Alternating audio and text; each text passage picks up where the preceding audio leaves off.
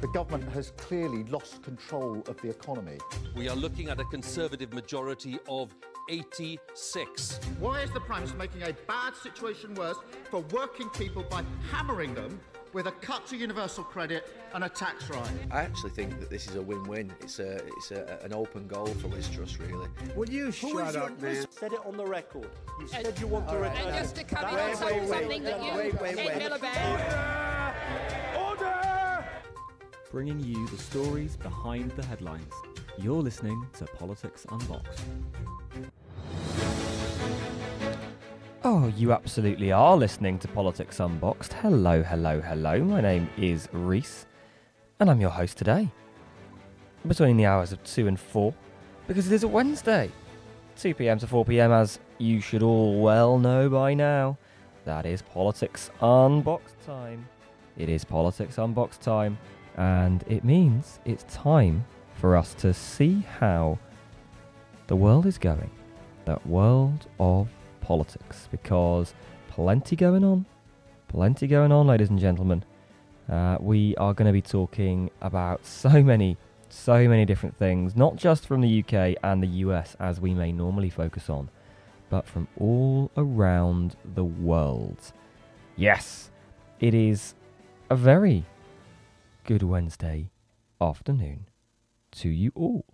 And um, there's some real fun uh, hissing and popping coming from behind my microphone today. And that's um, not necessarily because of microphone difficulties, it's just because of vague studio difficulties. Um, I've had to switch studios at last minute because there's been a little bit of a little bit of a crash in our main one, which is rather annoying to me because I quite like that studio. It's quite useful to be in. It really does help, you know, present a show nice and efficiently. But I'll try and get rid of that background hiss and pop for you all at uh, some point, probably in the next song break. We will try and get rid of all that for you. Oh no, there it comes back again. Uh, we'll whack it, whack it onto here. But let's start with with some stories of the week so far. And what are we going to be talking about today on Politics Unboxed? Well, I'm a member of Parliament. Get me out of here. Matt Hancock is on the hit. What's the word? Um, uh, ITV show. Not quite certain uh, whether or not he's on there yet. I, I don't really. Uh, I don't really watch it anymore. I used to. I really used to. I say I really used to, for about two seasons. But Matt Hancock, is it ever right for a sitting member of parliament to abandon their constituents for something so unpolitical? He's gone from speculation as to whether or not he will swallow his pride and join the Sunak cabinet, or whether or not he'll be swallowing um, kangaroo appendages. So that's quite uh, uh, a turnaround for him. We'll have a look at the disasters in the east with a South Korea update where 150 are dead after a horror over Halloween weekend. And in India, death toll is rising after repairs fail, plunging hundreds into an icy river. We'll talk about that as it ticks over to 2:30. The Compassionate Society, like hell we are, according to the UN migrant chief after Suella Braverman and her invasion comments. We'll also talk about the Dover terror attack, murder, suicide, which you heard about in the bulletin today.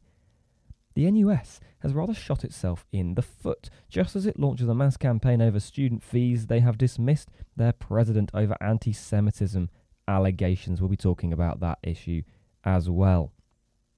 Israel is going to the polls with Benjamin Netanyahu predicted to return as of current exit poll data.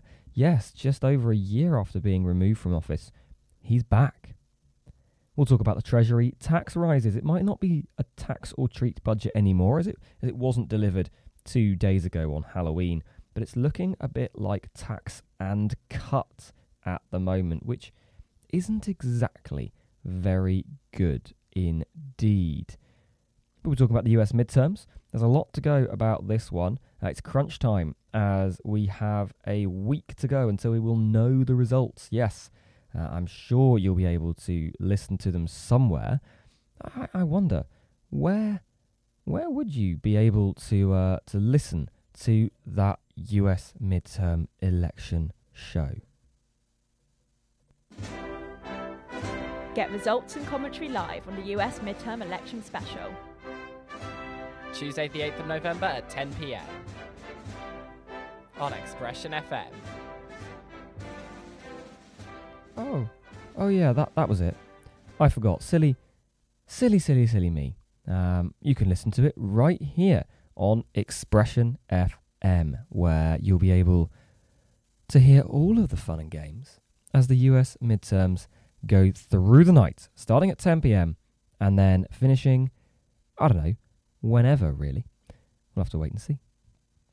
So that's what we can look forward to in the not too distant future. But in the well, in in in in, in if I can get the words out of my mouth, in the even sort of closer future, uh, as I try and find a way to uh, to get. Yeah, let, let's see. Let's work out if we can get a bed underneath this particular uh, little bit of speech because it is rather annoying me that that hiss, crackle, and pop. Yeah, there we go. Um, it's not quite Game of Thrones, but it is Rishi Sunak versus Keir Starmer in Prime Minister's Questions, which is going to be our first story of the day. And yeah, it's um, it's not been a great time at the dispatch box so far for Rishi Sunak, although it hasn't exactly been worse than Liz Truss's attempts from the Prime Ministership. Keir Starmer was on the attack, talking about the Rwanda policy, saying it's cost 140 million pounds and hasn't led to any deportations. Um, asking why can't Sunak get a proper Home Secretary instead of Suella Braverman? Well, well, well. The attack is certainly going on. Um, Suella Braverman also reportedly warned about migrant overcrowding at centres in Kent. Keir Starmer calling the asylum system broken, or rather, echoing Rishi Sunak in calling the asylum system broken. Because they've been calling it broken, the Conservative Party, despite being, let me think, in um, in power for what, 12 years now? Yes, that's it. 12 years of Conservative government, and still it is, uh, well, it's it's a mess, isn't it? It's a complete mess where they're calling the system, the system that they have had a, a great hand in designing, completely broken. Um, Rishi Sunak came on the uh, the offensive to Keir Starmer's offense, if if that makes sense. Uh, as I'm going to put a, I'm going to put another bed below this one as well, just see where we're going. Um, yeah, let's put a bit of Clean Bandit because it's good. It's a good little song. Uh, Rishi Sunak on the offensive to Labour's offensive, again, if that makes sense, saying that, oh, no, no, no, Labour aren't coming up with any solutions, reminding Keir Starmer that he supported Jeremy Corbyn. Um, I'm, I'm not particularly sure as to why that's a thing. Um, why, why is that a, a statement? Rishi Sunak supported Boris Johnson. Rishi Sunak supported Liz Truss. Rishi Sunak supported Theresa May and um, and David Cameron. I don't know whether that's a particularly good attack line, and it seems to be that when you are asking the opposition to, to to make government policy for you, you may well be in, in somewhat of a a down situation, which you don't really want to find yourself in if you're Rishi Sunak, because it just isn't it isn't the place you want to be as prime minister scrambling around to try and find some way of, um, of, of trying to blame the opposition for your actions. So I, I don't I don't really understand um, how Keir Starmer is is meant to be providing government policy. Although I'm I'm sure Rishi Sunak will let you know at the next Prime Minister's question time. Rishi Sunak as well, just just sort of making his uh, making his comments, saying the number of migrants who've crossed the Channel this year is nearing forty thousand. Uh, now, the UN's new human rights chief Volker Turk, uh, he previously worked for the UN Refugees Agency, um, has described the word the use of the word invasion by Suella Braverman as horrible. Uh, he, he worked for UNHCR. Uh, he said, while speaking in Geneva, invasion, horrible word. It absolutely is the problem that we often see. I know that very well from my previous position. I lived through this in 2015 and 16 when I was Assistant High Commissioner for Protection. These types of words and dehumanizing language I have heard from European politicians during that period is harrowing. He said work needs to be done to ensure it doesn't poison and add fuel to the fire on issues that are about human beings. And that is very important to mention because whilst it is very easy to to say things like uh, we we are seeing an an invasion across the channel, um, we are also seeing you know people, ac- actual people, who who are trying to to make their way across the channel. And yes, it, it is quite right to point out that not all of these are refugees. Some are economic migrants, but to to turn back on um, on what what's the argument seemingly from the Conservative Party that no, they're not all refugees, some of them are economic migrants, to turn to the Conservative Party, they're not all economic migrants, some of them are refugees. It's quite simple. In order to make one argument, you have to be open to the other one. It, it really isn't. I'm sorry, it shouldn't be rocket science, should it? I don't. I don't know. May, maybe it is rocket science but I, I would have thought it isn't. I don't know. Rishi Rishi Sunak is under a lot of pressure. It was a particularly combative Prime Minister's questions this week. Labour leader Keir Starmer focusing on immigration at this week's standoff across the dispatch box, um, arguing well. The Tories had delivered Brexit, according to Rishi Sunak, and ended the free movement of people from the European Union. The Labour leader hitting back the problems with Rwanda policy and the Manston Processing Centre show that Rishi Sunak just doesn't have a grip. Um, we, we've seen, well, we've we've seen as well Suella Braverman's reappointment to the Home Office. The controversy surrounding that just isn't going away. Starmer asking the Home, uh, sorry, asking whether the Home Secretary had received legal advice that she should move people out of Manston, that processing centre in Kent. Um, Sunak neither confirmed nor denied, only saying that, that Braverman was taking significant steps to tackle the problems. I mean, it, it's it's hardly a Paxman level of of interview, is it? It's it it just I'm very confused as to how Rishi Sunak is is suggesting that he will be making his way through his campaign promises. And in a moment of uh, real news night, Downing Street has revealed the government is currently considering all of Rishi Sunak's campaign promises from over the summer and asking what is deliverable and what is possible. His press secretary blaming the current economic climate for a change in plan. So I don't know how um, Rishi Sunak is, is going to suggest that he, he has told the people of Britain exactly what he's going to do yet, because he hasn't. And it doesn't look like he will be telling the people of Britain what he's going to do for quite some while. We're going to take a very quick song break where I, I think we can quite comfortably say that Suella Braverman is, is having a tough time of it. Therefore, the question on everybody's lips is whether she should stay or she should go. So, it's almost like I've planned this song link in advance. Have a little bit of a listen to The Clash with Should I Stay or Should I Go?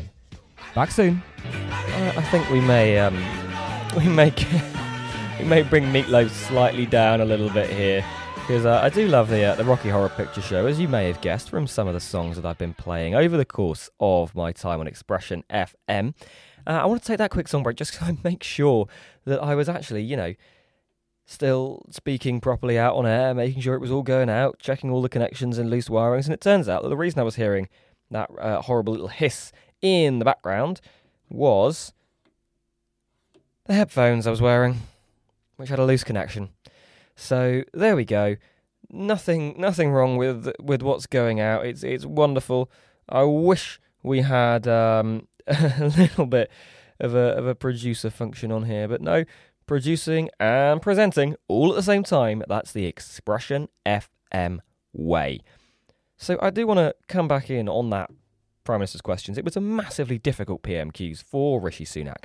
Um, he's the fifth Conservative Prime Minister in five years of Conservative government. There is no, uh, not five years, 12 years, sorry, of Conservative government. There is, quite simply, nowhere to hide when something goes wrong. Um, there, there is no one to blame, no one to say, oh no, it's Labour's fault, as MP Jonathan Gullis did. Rather, um, confusingly, I, I must be honest, I, I wasn't particularly certain why he was saying this. But he, he did. He said, here we go. Um, that, that it was it was Labour's fault and the EU's fault, despite the fact that we haven't had a Labour government since 2010, and we haven't had uh, EU regulation hanging over us since 2020 in relation to our immigration. One thing I also want to, to say is that his Home Secretary didn't exactly help him either.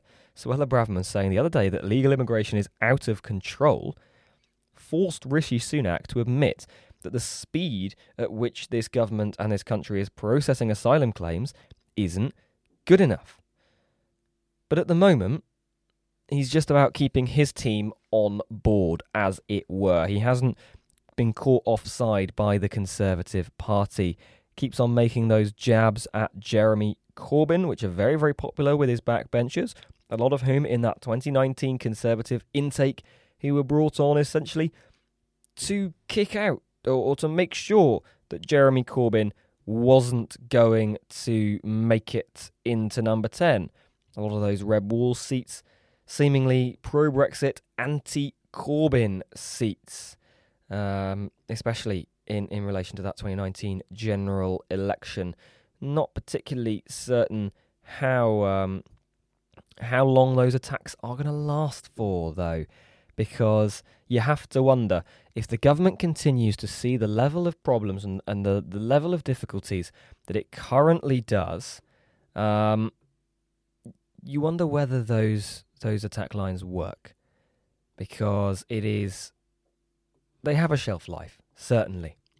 Um, they they really really do have a shelf life. And um, there is somewhat potentially of a cabinet battle going on. And this is why I'm putting a bit of Hamilton beneath this. Uh, cabinet battle number one from the original cast going on in Conservative circles. We don't know how many of Rishi Sunak's allies are pushing to get Suella Braverman out of the cabinet. We don't know how hard Suella Braverman and her allies are pushing to keep her in the cabinet. Because what we do know is that the Conservative Party, in terms of governmental direction, is about as divided as it has been at any point during the last 12 years. I think the only situations on which they have been more divided have been Brexit and on gay marriage, which cost the Conservative Party the largest chunk of their membership that we've ever seen since membership figures of the Conservative Party were recorded.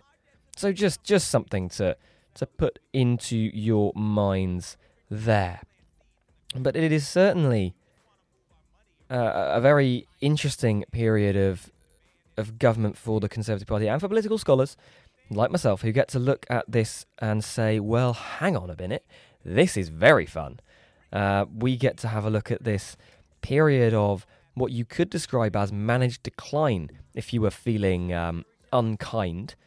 And we get to say, hang on, this is happening right now. We can use all of these wonderful theories and, and theorems that have, been put forward about why governments don't do so well in, in times like these.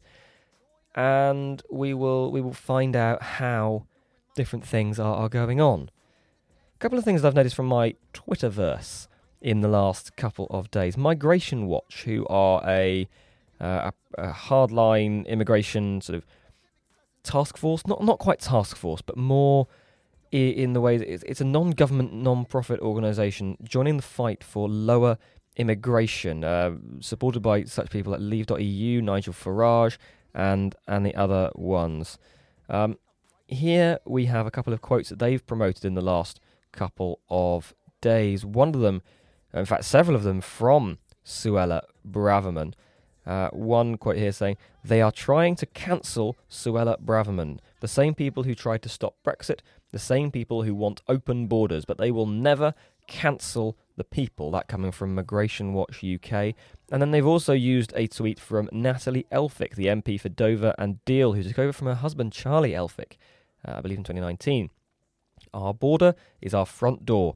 No one has the right to walk in uninvited. That is why we have border controls, and that is why strong border security is vital. So that's what Migration Watch have been saying on, on one side of things. However, if you look at people such as uh, James O'Brien, for example, who's retweeting uh, things like exclusive for LBC by Charlotte Lynch Senior, Home Office source tells me HomeSec refused to sign off on hotel bookings for migrants at Manston last week because they were in Tory areas.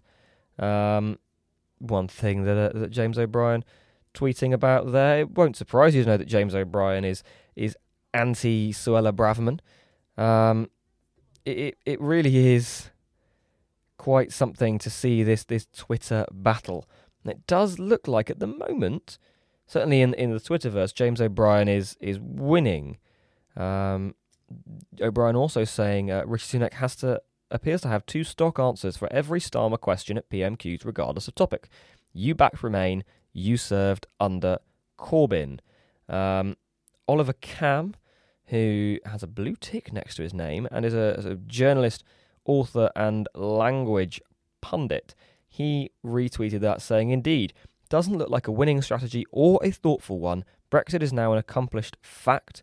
I think we'll put an asterisk next to that, where the demonstrated costs greatly outweigh any speculative beliefs. This all coming from Oliver Kamm. And whilst Corbyn was electorally catastrophic, he's not a Labour MP, and no one likens Starmer to him. So there's plenty of, of battling and, and controversy. And one thing that seems set to continue is the battle between the government and the economy, or at least workers in the economy. As the UK government is trending on Twitter, it's almost never for a good reason. Um, we've seen about immigration, we've seen about uh, the Green New Deal that's still being promoted, and a, a wonderful speech in the Lords from uh, Baroness Jenny Jones on the Public Order Bill. Um, a very, very good speech you have to say. Uh, I recommend you, you have a have a look at it. It's been retweeted a, a number of times from the Lords and got some rousing nods and hear hears from within the Commons. Uh, not the Commons, within the Lords, because it, of course it was in the Lords. But there's also another group of people, and those are the RMT, the unions, and now students who seem set to go on strike or not necessarily on strike, but come out in solidarity of their UCU member lecturers. We're going to take a, a quick break because I said that I would give you a different story at 2.30. Uh, I, I said that I, I would turn our attention to Itaewon and Morbi, and we will. We're going to take a quick song break before we do that. A couple of songs about the situation relating to the UK government. One of them the first one you're going to hear is Twisted Sister with We're Not Going to Take It, followed up by another amazing Clash song, um, I Fought the Law. Because uh, Jenny Jones, that Baroness who I was talking to you about, well, it is labelled by the Met Police as a domestic extremist. So, here we are. It is just coming up to 25 minutes to 3 here on Expression FM on Wednesday, the 2nd of November 2022. Oh, would you look at that? 2 times 11 equals 22. If you write your date in short form, you've got a nice mathematical equation for you to see as well. Take it away, Twisted Sister, and then we'll be talking Itaewon and Morbi. Okay, so for the next hour or so of programming, we're going to be doing something slightly different because So often on Politics Unboxed, here on Expression FM, we talk about UK stories, US stories, and later today we'll be talking about Brazilian stories. What we don't often talk about are stories from sort of East Asia or the Asian continent itself, aside from that, that one time that we touched upon the Chinese Communist Party conference. So let's change that. But unfortunately, we can't change it for the right reasons. We are, of course, going to be talking today about Itaewon and Morbi, two horrific incidents that need discussion and questions need to be asked. And where better to do that than on Expression FM, where we're talking about these big political decisions that need to be uh, need to be questioned, need to have answers given to the people involved and from the people involved. Because, well, I, I'm not even sure how much we know, uh, or listeners at home will know about these incidents. Um, because they are quite simply horrendous and astonishing in, in all the wrong reasons. Let's start with the one that I think you may know slightly better Itaewon. And I, I'm apologizing to any listeners uh, from South Korea or who have uh, knowledge of, of Korean um, because I'm going to be butchering pronunciations left, right, and centre here. But it's important to get a, um, a discussion about this story onto the air nonetheless. So in South Korea, we know that there are 150 dead after what can only be described as a horror event over the Halloween period. This is a crush in the narrow streets of the Seoul nightlife district on the 29th of October this year. The incident happened itself at around 10 10:30 p.m. local time in an alleyway no wider than the room in which I'm sort of speaking to you, which is um, not very wide at all. I'd say you could probably stand, um, what is it, two, three, four, eight people, shoulder to shoulder, across the width of this room before you started getting into some real jostling and and conditions that are, are not particularly safe. This incident happened at about 10, 10.30, as I say. But we're now hearing news that emergency response or emergency responders were contacted by people in the crowd, in the crush, with first hand knowledge of what is happening as early as 6:30 local time. One call, the first emergency call at 6:34, again hours before the crush. An Itaewon shopkeeper, Miss Park, um, described the scene as this. No one is controlling it right now. The police has to stand and control this. You should let people out first, then let people come in. People keep pouring in while they can't get out. So this this is the, the alleyway in question. A narrow alley by the Hamilton Hotel and Shopping Mall, very close to the Itaewon subway station. As people get off the subway, they come up through the alleyway to get into the nightlife district as people want to leave the nightlife district. Well, they go down that same alleyway most of the time. As well as that, some clubs are actually on that alleyway, which means there are people queuing stationary in this, as I say, very narrow alleyway. What we have here is a a situation that is not the fault of the people who are involved in the crash, but is, I would argue, the fault of people who inadequately organised the response to emergency calls being made for hours before something happened. What we have are 11 phone calls made to the police in relation to this incident, for which the emergency service only responded with officers being mobilised for four of them. They did not dispatch anyone for any calls made from seven minutes past nine in the evening onwards, and that's the hour leading up to the crash. According to the authorities, they had 137 officers on the ground at Itaewon that night. But with thousands of people in the area, that's not enough. There's one viral clip going around social media with a solo police officer in a massive crowd trying to direct people and, and shouting over the, the hubbub. But that's not enough. That's that's just not how um, crowd control works. And in fact, I would go so far as to say that this wasn't crowd control. This was crowd ignorance. This was, oh, put it on the back burner, it'll be fine. South Korea's police chief has said their emergency response to the Itaewon crash was inadequate. That is, um, that is putting it mildly.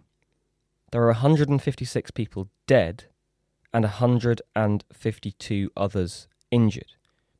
On a Saturday night out, as crowds gathered in an alleyway in a popular nightlife district, celebrating their first Halloween without restrictions since COVID first imposed those lockdowns. Numerous calls before that accident alerted the police to the severity of this situation. And nothing happened for three and a half hours before this event. Nothing was done when it could have been. President uh, Yoon Suk Yeol, I apologise for the pronunciation, said on Tuesday, so yesterday, that the incident revealed the importance of crowd management and a lack of research in South Korea on the subject. I'm sorry, what response is that? That's not an answer. That's not um that that's not someone saying we're sorry. That's someone saying that we dropped the ball so hard that it's broken our foot and rebounded and hit us straight in the face. As well as this, Prime Minister Han Duck-soo has said it is difficult to have safety control in advance for an incident without an organizer. That's fine. That is an agreeable statement. You, you can't plan for an unorganized event. But you can respond to emergency calls. Yu Sang-bom, who is with the ruling People's Power Party on local radio, said it is impossible to ask for legal responsibility as nobody was responsible. And to some extent, that's true. We're not looking at a, a David Duckenfield situation with relation to the Hillsborough disaster, a similar crush with disastrous consequences. The the people in this alleyway weren't forced into the alleyway. They weren't directed into this alleyway. But they weren't stopped. Attention was not paid to this emerging incident as it was making its way into a reality. That is a fundamental failing. Now, this event has been uh, made even more distressing by the fact that the vast majority of these victims are, well, they're my age.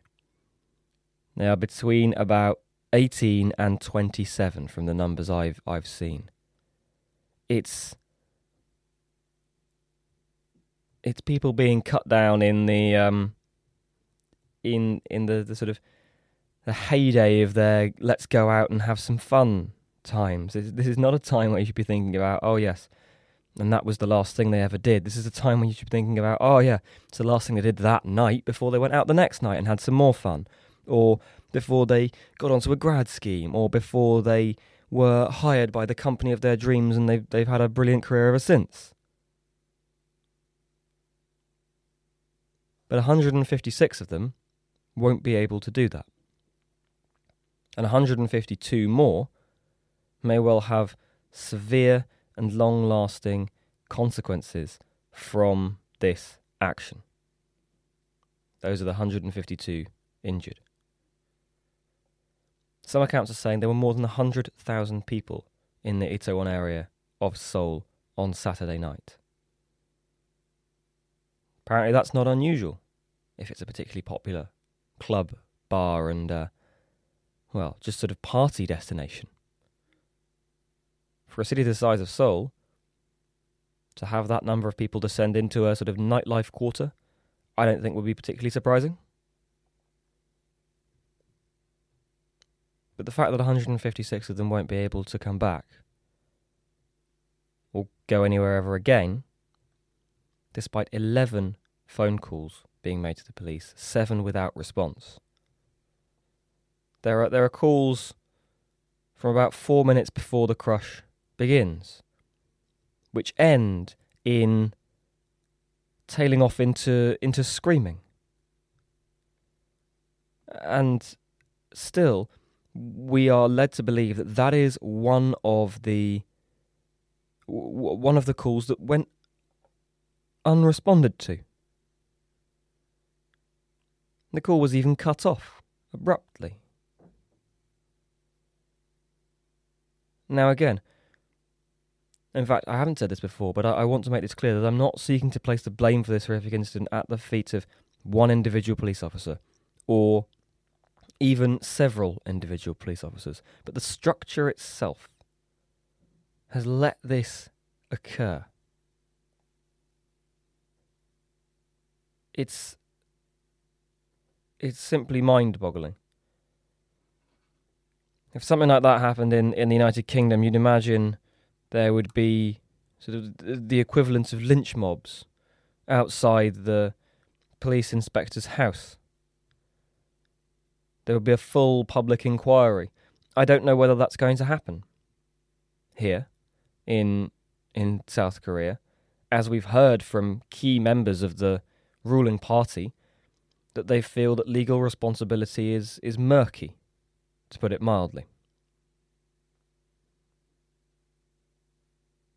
It's it's not something that I, I wish to dwell on particularly, but it is something that is incredibly important to have the attention of of people not involved in the situation drawn to.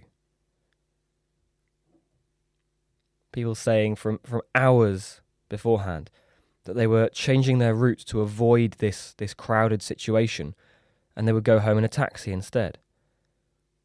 One person saying, On my way home in the taxi, I thought the situation would have been different if I waited there until the police came by forming a human barrier with others and letting young people know that the situation was dangerous.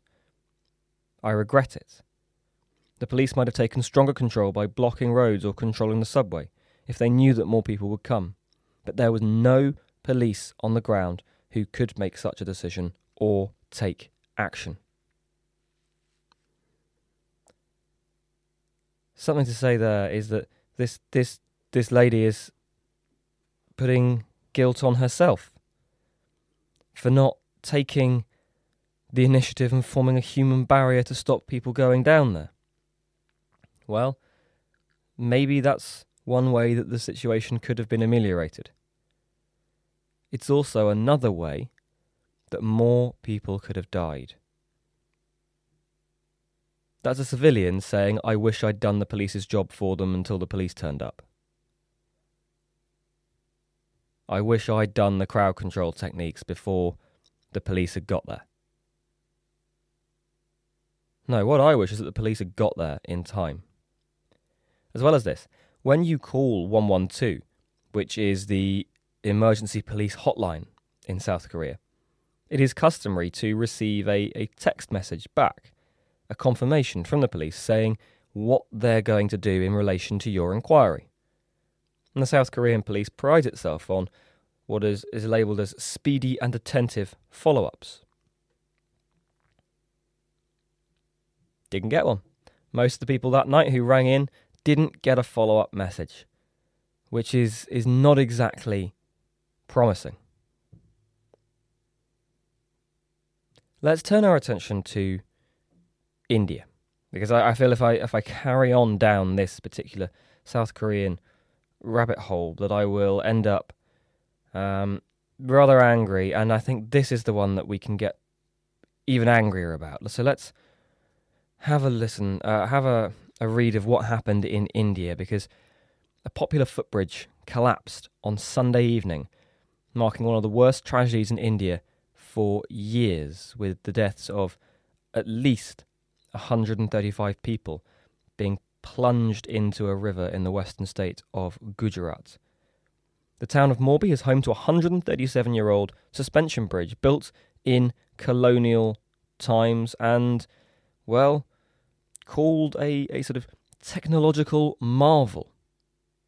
It's, um, well, it was a hanging bridge, uh, a Jhulto Pul, as it has been labelled on, on, on the websites. It's a key tourist location in the state, built in the late 1880s, potentially, by the local Maharaja Waghji Thakor. But it also may well have been built sort of in the in the 1890s by British colonial powers. We don't quite know. Either way, a tourist attraction and a, and a, a destination to go to, just as you might go to sort of Tower Bridge in in London. Not quite the same. Obviously, not quite as sturdy, but it's the same sort of idea. It's a an infrastructural marvel that you can have a look at and, and walk across and be part of the history of it. It collapsed on Sunday evening, plunging what appeared to be hundreds of pedestrians into the river below. I've seen pictures of the the hanging bridge before, and I've seen pictures of where the hanging bridge used to be after. There is not much left at all. This was a this was not a panel of a of a of a wooden bridge coming loose and, and making it a little bit unstable. This was a complete structural collapse. Much like what was feared was going to happen with sort of the Millennium Bridge when it was wobbling all the way around uh, as it was first installed in London. Obviously, that those fears were never realised. These ones have been. The the real question, though, at least in my mind, is what were the repair workers doing? Because just five days before the event, last Wednesday, so a week ago, to coincide with the Gujarati New Year, this bridge reopened after a lengthy period of restoration, costing around 20 million rupees, or just over £200,000. According to Jaisukh Bhai Patel, the owner of Oreva Group, who is the, the firm contracted to maintain and operate the bridge, they've been doing that job since 2008. Or rather, they've been paid to do that job since 2008. Is quoted as saying in the Times of India, nothing will happen to the bridge for the next 8 to 10 years, and if it's used responsibly, the bridge will need no repairs for 15 years. He's reported also to have praised the quality of the repair work, the machinery, and the contractor that his firm had hired. Those words sound more like faint praise and the the pride that comes before a fall. Now that we know the bridge collapsed just days after him being quoted as saying that. Following the accident, the police have made nine arrests associated with Oreva. That's the company contracted to maintain and manage the bridge. That includes two managers, two ticket clerks on the payroll, as well as two contractors and three security guards hired by the company. They are all being investigated for culpable homicide. It doesn't amount to murder, but when 137 people fall from a bridge that you have maintained into a river and do not come out alive, charges are evident.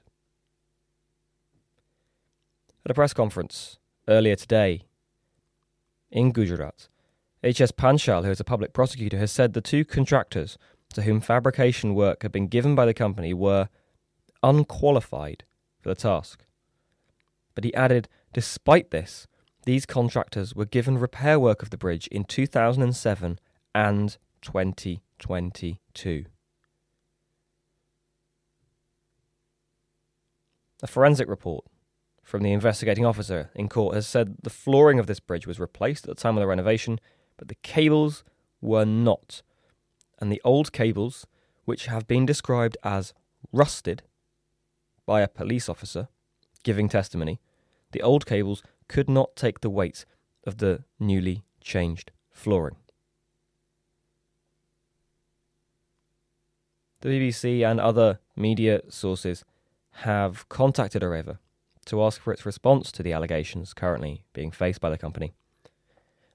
No statements have yet been made, but in court, a company manager for Oreva termed the bridge collapse an act of God. No. An act of God is where a hurricane pops up out of nowhere and destroys a city. An act of God is where a tsunami, a natural tsunami occurs somewhere in the Pacific and and sends thousands of cubic tons of, of water rushing towards civilizations around them. This is an act of man to all available knowledge, at least according to this presenter. The contract for this renovation is valid for 15 years, and it was only signed this March. Wow. Local municipal chief Sandipsinh Zala has told reporters two days ago that Oreva had not been given a safety certificate for before it reopened the bridge. And you have to ask yourself, how was it able to reopen the bridge at this particular time without a, a, a safety certificate? As well as that, Oreva, I'll I'll give you a, a couple of seconds to um to guess what Oreva are known for making or the Oreva group anyway. Just have a think. I mean, if they're if they're contracted to to keep a bridge in good working order, it must be something structural, right? Maybe they do railways. Maybe they do shipping contracts, so they, they work with steady materials. No, they, they make clocks. They make clocks. The Oreva Group is a, a, a sort of multi industry um, conglomerate sprung from making clocks. It also, for for the fullness of of, of how Oreva are to be portrayed, they make lighting products, battery operated bikes, and home appliances. This is like a company that's never operated a ferry service being contracted by the Department for Transport to run a potential no deal ferry service for, uh, for goods and other materials. And that would never happen, would it, Chris Grayling? But this is even worse. There are, there are tickets as well for this um, for this bridge. It's not as in, in quite the same way as we saw that unticketed and, and what people are calling in some quarters, certainly in the police quarters, an unmanageable crush in Itaewon, South Korea. No, this is a this is a ticketed bridge. According to the, the, the contract to Oreva, Oreva are allowed to price tickets at 15 rupees for adults and 12 rupees for children. So, how? How with a fully ticketed entry? And I'll remind you, there are only two ways on and off this bridge, and they are the ends of the bridge. How is it that when when people are saying that there there should be about 100 to 150 people on the bridge at any one time, how is it that eyewitnesses are estimating there were upwards of 500 people on it?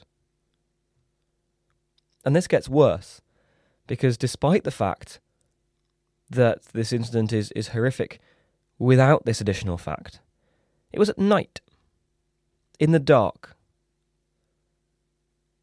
it was a Sunday, the last day of a week long Diwali vacation. At the end of two years of COVID 19 restrictions. Again, apparently with no police officers nearby, no divers and no boats. But,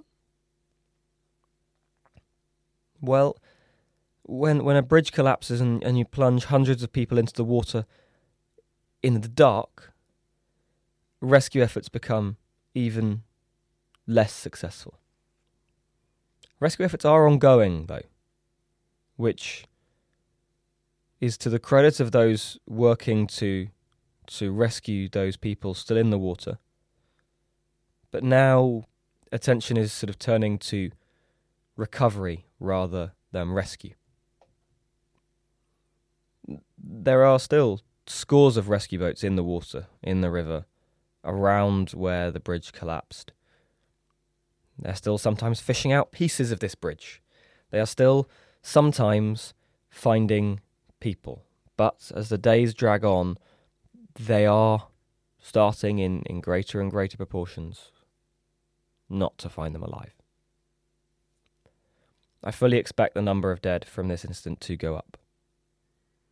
The the bridge flipped over and people were thrown sort of 45 feet into a river below.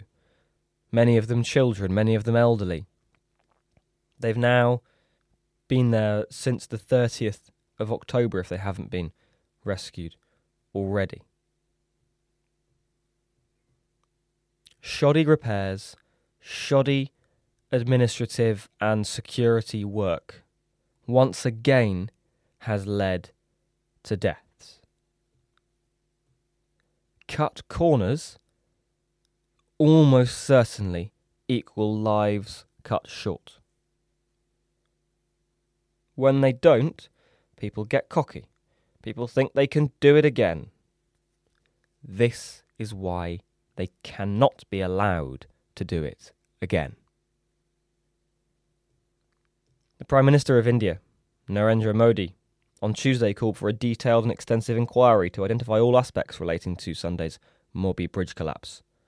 The Prime Minister himself visited the site, met the injured in a local hospital, and chaired a meeting in Morbi to review the situation. No doubt uh, an important action. Most of it is words. It is a Twitter post or a meeting at a town hall. He was accompanied by the Chief Minister of Gujarat, Bhupendra Patel and the Minister of State for the Home, or rather, Interior Minister Harsh Sanghavi. He had a look at the the places leading up to the suspension bridge through Darbargadh, a massive palatial building that marks one end of this bridge. The structure of the collapsed bridge, I would encourage people to have a look at it before and after. It's shocking to see the differences. we still have search and rescue teams looking, and of course, I, I hope that they will be successful in finding more survivors in the river below, or wherever they may be found. But I must admit, I am less and less confident they will every day. Now, why did I put these two incidents together? This crush in Itaewon and this mass collapse in Morbi. Well, neither of them are getting quite the level of attention in in the sort of mainstream media that I believe they deserve. And yes, they're not happening in England or France or Germany or America or somewhere nice and close that reminds British listeners and viewers of home and allows them to involve themselves in a story. And encourages them to think, oh yes, no, I'll I'll I'll watch that because it's similar to how I imagine this situation or what I remember from a different situation. These are personal tragedies, but on a massive scale. And to gloss over or forget to report on these would be, well, fundamentally wrong. I don't think anybody could really argue with that. So that's why I've been talking about this crush in Itaewon and this bridge collapse in Morbi. And I understand that it's it's not something everybody wants to listen to, which is why I, haven't dedicated the entire show to it. But it is important to remember and to, to look on to these events, to find, if nothing else, where we can learn and move forward so that we never have to see a repeat of these incidents, either in the locations they are currently based or in, in the United Kingdom and other countries around the world. Whether or not we will see uh, police and law enforcement being charged in Itaewon, I, I would imagine that without extreme public pressure, it will not happen. And I, I don't see that level of public pressure through sort of scouring social media and, and having a look at various reports from South Korea. I don't I just don't see that pressure coming as of yet. In India though, where this pressure has the support of Narendra Modi, the Prime Minister, where it is quite clear that something has gone horrendously wrong in relation to this bridge collapse, having just been renovated days before. I feel we, we will see some people being brought to justice. Whether the right people, I don't know. But they will be there facing charges at some point. At least I hope. Thank you for listening through to this, uh, a bit of a ramble. We are going to go to a song break now. And I, I made mention of this particular incident slightly earlier in um, in this this brief piece around Itaewon and Morbi, but um, in in relation to crushes and, and public scale disasters, I think there is only really one uh, one song that comes to mind, and it is an anthem associated with Liverpool Football Club that is sung every year as as people continue to search for justice for the 97 people who died as a result of the horrendous crush at Hillsborough Stadium all those years ago. So this is You'll Never Walk Alone. We'll see you with some well I was going to say slightly happier stories, but um slightly less morbidly depressing stories after this song break. Than a feeling there by Boston as it fades gently into the background. Um, thank you for, listening so far. I hope you've enjoyed the show as we've been making it so far. Uh, I've realised that now I've got about 40 minutes in order to make um, a lot of points. So I'm going to be cutting down a bit on the running order, but one thing I am going to start with for this next, well, section, segment, however we want to call it on Politics Unboxed, is going to be about um, Brazil's presidential election because it is very important in the region. And I don't know if you've had a chance to have a read of the article, it's www.politicsunboxedpodcast.wordpress.com, where you can see an article written by yours truly around the, the whole messy story, warts and all, of Lula's return and Bolsonaro's response and why it's all so important. That one released on Halloween at 3 p.m.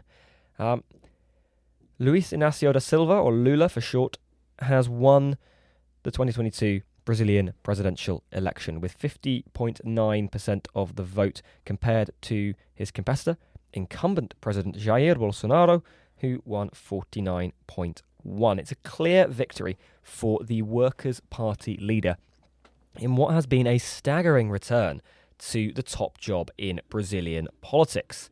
Previously, a um, a president of Brazil from 2003 to 2010, his chances of ever returning to the levels of popularity, of extreme popularity that Lula held uh, during his presidential term, were thought to be sort of non existent just four years ago when he was imprisoned on a corruption charge for 580 days, accused of taking money from a construction company in return for contracts with Brazilian company Petrobras. Lula is a former metal worker, union organizer, left wing firebrand, very popular president during his time, but his legacy was tainted by Dilma Rousseff, his hand picked successor, who brought the presidency into disrepute. He was, um, or rather, she, sorry, handpicked by Lula in order to follow in his footsteps as head of the Workers' Party and head of Brazil, caught in the middle of a mass corruption investigation. Operation Clean Slate and Operation Car Wash, both of which were put forward to make sure that Brazil wouldn't fall into the depths of, well, the, these mass corruption scandals. Um, it, it would appear, though, that Lula's imprisonment was erroneous. He was then released by uh, the Brazilian Supreme Court, his conviction annulled, allowing him to run in this election. Was he guilty of guilty by association with uh, relations to his his successor Dilma Rousseff? Well, guilty by association isn't actually a legal accusation you can particularly make if you wanted to stand up in a court of law, but it did make Lula a target for those who disagreed with his successor and who wanted a, a breakaway from the corruption of the past in Brazil. And that's really why Jair Bolsonaro was able to get through quite so convincingly back in 2018. He swept to victory. Let's have a look at Jair Bolsonaro, though, the um, former army captain and a bit of a, a Trumpian, not quite exhibitionist because that has all sorts of connotations, but certainly a populist. Uh, he knows exactly how to get a crowd singing along to his tune, and he's quite popular with his own uh, set of the Brazilian people, much as Lula is with his crowd of followers. Bolsonaro, a key international ally of the Trump administration, and um, not a massive fan of Leonardo DiCaprio, it would appear, as he, he called him out specifically for funding fires in the Amazon in order to further his environmentalist message. Yeah, uh, criticisms of Bolsonaro from DiCaprio and others. I know John Oliver's done a, a, brilliant piece on him in his show last week tonight.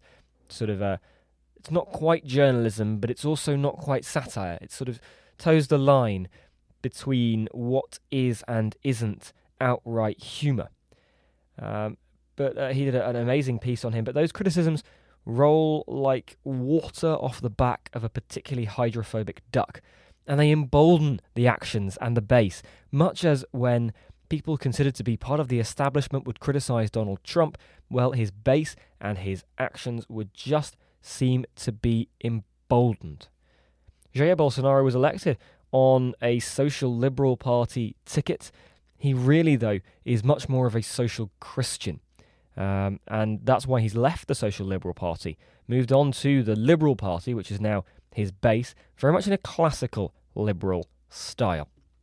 Uh, Jair Bolsonaro elected on a very interesting ticket, but to his credit as a politician, but not necessarily to the, um, well, pleasure of the international community, he has cracked down on a number of things that he, he said he would. Um, certain, what we would call sort of socially liberal rights have, have been under attack from Bolsonaro in the recent times. Um, he also had what can be considered a ridiculous response to coronavirus, but one that he still defends, despite Brazil having the second highest death toll in the world, just behind the United States. And it, it did leave many, even in his sort of base, the, the, the richer suburbs of Sao Paulo, uh, it left people protesting outwardly, saying, "Look, th- this is not why we um, we voted for Jair Bolsonaro. This this is something very very different." And Bolsonaro looked like he was in danger from that moment on of losing his large majority. Bolsonaro, though, hasn't actually conceded yet. Um, he he has announced that the the election has finished, but he has not said that Lula has won. Very Trumpian. They've both refused to concede their elections, and in the run up to the election, certainly, they both cast doubt onto the legitimacy of the voting machines on which the election was going to be um, conducted. So that's somewhat sad.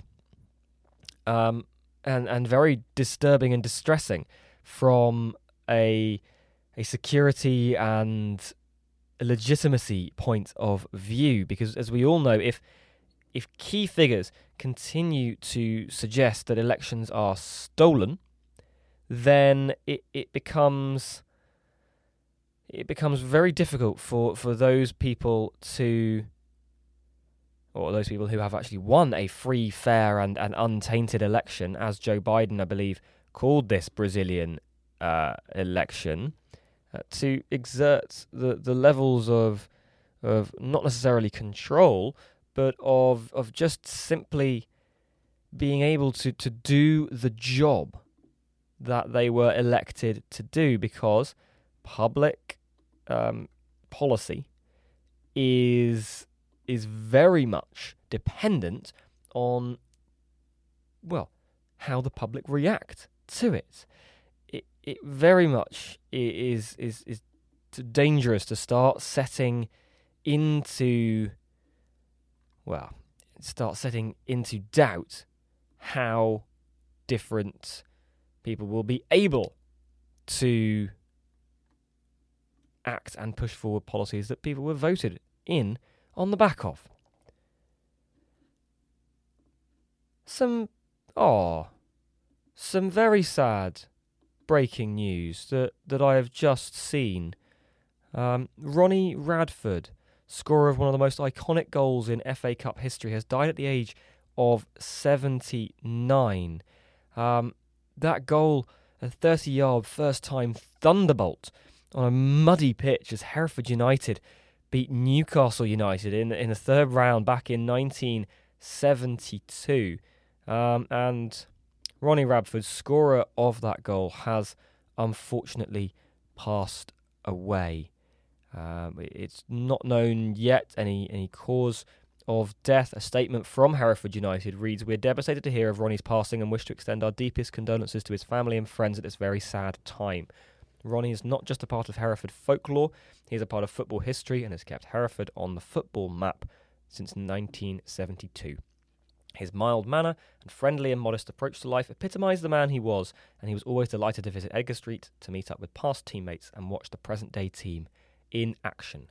We will always keep Ronnie close to our hearts here at Edgar Street, not just at FA Cup moments, but forever, and celebrate him and his huge role in propelling Hereford United to the forefront of the nation's attention with that goal and being part of that team. We will carry your spirit onwards. Rest in peace, Ronnie. Well, there's very sad news there that Ronnie Radford has died at the age of 79. We're going to move away from the Brazilian election because, well, for one, the the particular legislative play out of how this is going to go is not yet over, and I want to bring you a, a fuller story once we know the the overall picture. We know that Bolsonaro's party have kept some of their level of majority and control over the, the legislative buildings, uh, not buildings rather, but the legislative house in Brazil. Um, we we don't yet know how well they will be able to cooperate with Lula in the presidential palace, but of course we won't have to worry about that yet, or at least until 2023, because there is quite a long time between election and um, and coronation in, in the Brazilian presidential system, or rather, I should probably have said inauguration. Uh, there is another leader making a a, uh, a, a return. Lula, of course, being one in Brazil. Let's talk Benjamin Netanyahu. Former Israeli Prime Minister is on the brink of a dramatic comeback as partial results, about 86% of the votes from the general election having been counted. Benjamin Netanyahu's bloc set to win 65 out of 120 seats. Um, his party, the, the Likud party, will, however, be dependent on the support of the ultra nationalist religious Zionism party. Its leaders, Itamar Ben Gvir and Bezalel Smotrich, have de- have gained their notoriety for using anti-Arab rhetoric and advertising, uh, sorry, not advertising, advocating the deportation of disloyal politicians or civilians, especially Mr. Ben Gvir, who was a follower of the late ultra-nationalist Meir Kahane, whose organization was banned in Israel and designated as a terrorist group by the United States, with Mr. Ben Gvir himself having been convicted of incitement to racism and supporting a terrorist organization.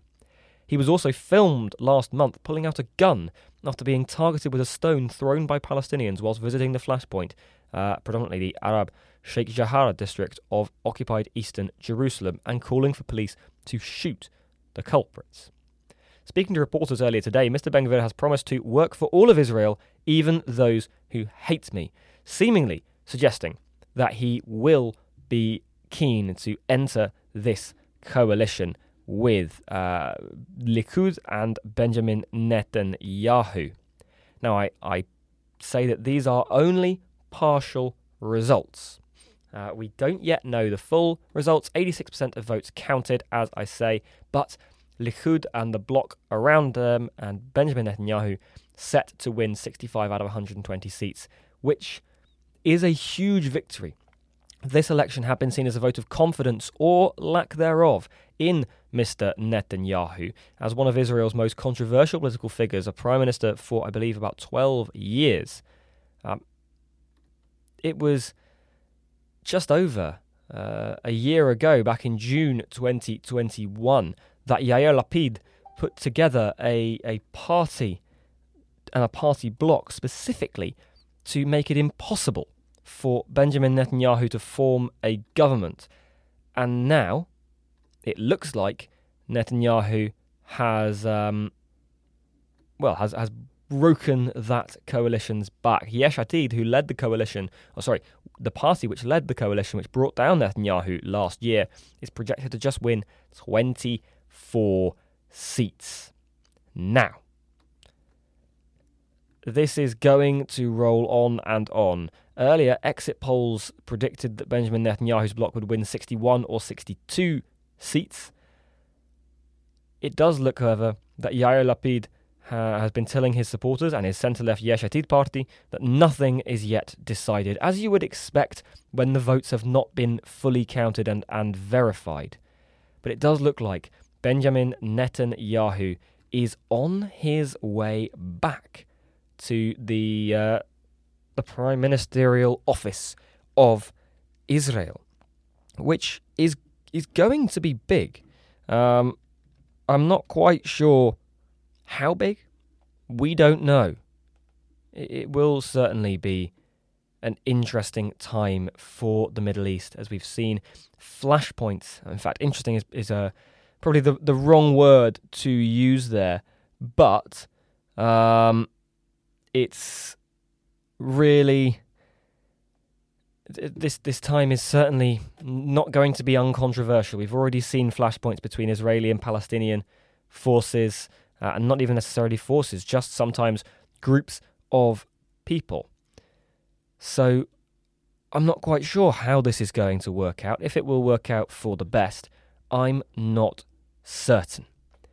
Um, we're going to go to a quick song break as I get ready for my next story, which is going to be about Rishi Sunak. I know we spent so long not talking about him this time, but I, have rather broken that particular uh, trend. Uh, this is a little bit of ABBA, and it is Money, Money, Money. We'll be back after this. It is most certainly a rich man's world. Uh, that was ABBA with Money, Money, Money. And we're going to be talking about some Treasury tax rises because it looks like they're on the way. Yay! Don't we all just love tax rises? Oh, I know. Can you tell that the sarcasm is is sort of evident in my voice because everybody loves tax rises, right? And um, just about what is it, a month, less than that even, after we were being promised that we would be cutting taxes for generations to come, creating a low tax, high growth economy. That was, of course, Kwasi Kwarteng and Liz Truss. Um, it has ended up that we are possibly, possibly anyway, going to be seeing some tax rises because Jeremy Hunt and the Treasury have been sort of briefing and saying that look, we should be we should be prepared for some tax rises. Now, that's not the best news for people already in a cost of living crisis. It's not the best news for people who are waiting to see whether or not the support that they will be hoping is still on the way after being promised by Liz Truss and Kwasi Kwarteng over energy bills, whether or not they will still be seeing that level of support and whether or not they will just be sort of having to pay for it themselves through tax rises. Um, it is mis- uh, mixed messaging, which is really not what we need to see. Uh, I, I really don't know how the, the Chancellor expects to be able to calm the markets if he can't tell us what he's going to do to calm the markets. Of course, this comes as the budget was, a budgetary statement rather, was delayed from October 31st to November 17th. So get your diaries out. That is in one, two, three, four. Oh, yes, it's in 15 days. It's uh, two weeks on Thursday. Uh, Jeremy Hunt has held talks with the Prime Minister that was on Monday, ahead of his budget on the 17th of November, the Treasury source saying that across, sorry, across the board tax hikes were inevitable, adding, it's going to be rough. The Treasury has also labelled that there is a fiscal black hole facing the United Kingdom, which the BBC has previously been told may be at least 50 billion pounds. I mean, wow. We we could be looking at something the Daily Telegraph are predicting that Jeremy Hunt is planning to fill the budgetary shortfall through a combination of 50% tax rises and 50% cuts to public spending. And his predecessor, or actually his, his colleague at the time, but in terms of at the Treasury, his predecessor, George Osborne, also oversaw a period of austerity after 2010. He worked to a broad formula of 80% cuts and 20% tax rises. That was austerity 1.0. Some would say we've lived through austerity 2.0 uh, during sort of Brexit times. Uh, it is, a, it is a contested argument, but the, the argument has been made certainly. And now are we looking at either austerity 2.5 or 3.0? Uh, it looks that Jeremy Hunt after saying last month he was facing decisions of eye watering difficulty on the public finances. The Treasury have said now that Jeremy Hunt and Rishi Sunak agreed on the principle that those with the broadest shoulders should be asked to bear the greatest burden, but it has warned, given the enormity of the challenge, it's inevitable that everybody would need to contribute more tax in the years ahead. Um, th- this is quite simply astounding. Uh, ministers have not ruled out a real terms cut to pensions, a real terms cut to benefits. So that's just when you're raising those things by less than the level of inflation, which means that people have less money in their pockets to spend because the price of everything is going up. Um, Liz Truss previously also ruling out windfall taxes, saying they send the wrong message to international investors. The Times now reporting Jeremy Hunt is considering increasing the current windfall tax, extending an end date of 2025 by three years. With the Times also saying officials have been working on uh, plans for a windfall tax on electricity generating companies. What do you know? It's Labour Party policy. Um, we're, we're seeing a, a curious mix of backtracking and finding out what's popular in the Labour manifesto and then doing that instead. We're also seeing things, reports coming out of uh, Downing Street, both numbers 10 and 11, that Rishi Sunak is considering freezing international aid for two years and cutting international investment spending. Um, with the Resolution Foundation think tank predicting many of the options facing the government are unpalatable, as people could be pushed into the higher 40% rate of tax in a bid to make up a public shortfall.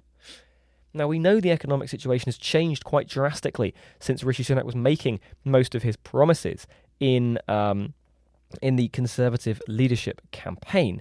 But have they changed that much that we've now gone from um, a little bit of belt tightening to go on, get your whalebone corset out? It's time to see how much air we can squeeze out of those lungs and, until people pass out. I really hope not, because that's not a particularly palatable system of how to run a country the Conservatives, I would imagine, um, are are looking quite nervously at what Rishi Sunak and Jeremy Hunt are pushing for on, on the government side of things. Another man who I'm sure is looking nervously ahead at things to come is Matt Hancock, who has joined the cast of um, I'm a Celebrity, Get Me Out of Here the West Suffolk Conservative Member of Parliament has been called an absolute prat by his Conservative colleague Tim Loughton, MP. His Conservative Association have said they are disappointed, accusing the MP of a serious error of judgment. Um, Rishi Sunak and the Conservative leadership seem to have taken a very dim view of how this uh, has been portrayed as the whip has been suspended. The Conservative whip has been suspended from Matt Hancock in response to his uh, doing this. But the West Suffolk MP is not resigning from the Commons. He's still going to be paid and take his £84,000 a year plus expenses salary.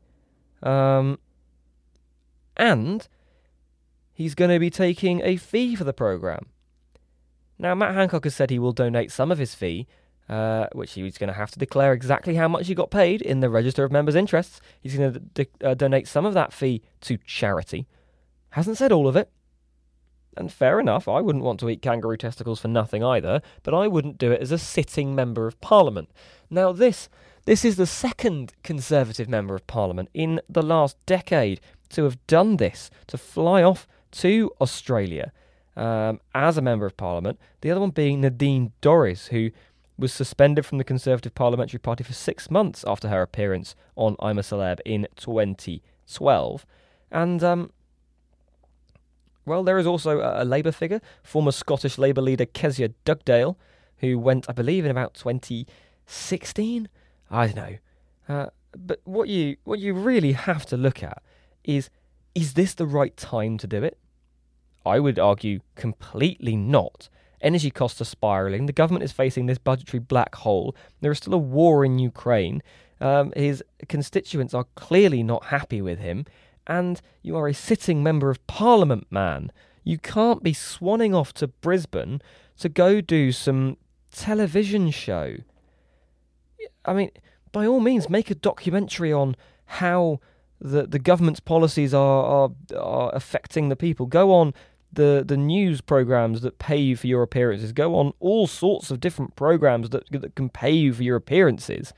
But I'm a celebrity. Get me out of here.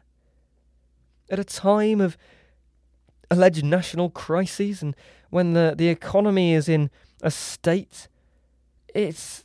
Oh. Well, I mean, I, I doubt it'll be the most damaging.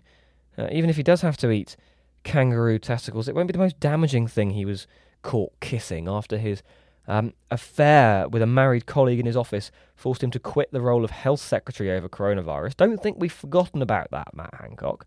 Um, the former cabinet minister says he doesn't expect to serve in government again, but hopes to use his time in the jungle to raise awareness about dyslexia, which he has himself. Um, also, he says upon facing criticism for this, that politicians should go where the people are. My question is how many of his constituents are down there in the Australian outback? How many of them? I can tell you, two, because of the um, the the I'm a celebrity, not cast list, but the the crew. If if they've retained some of the same crew, I think we can assume that two of his constituents are actually down there, down and out in uh, in Australia. And whilst people may be watching him, they'll be watching him, laughing, and probably giving him his best voter turnout he will ever get again. As Hancock's constituents say, we will be voting for him to eat kangaroo testicles.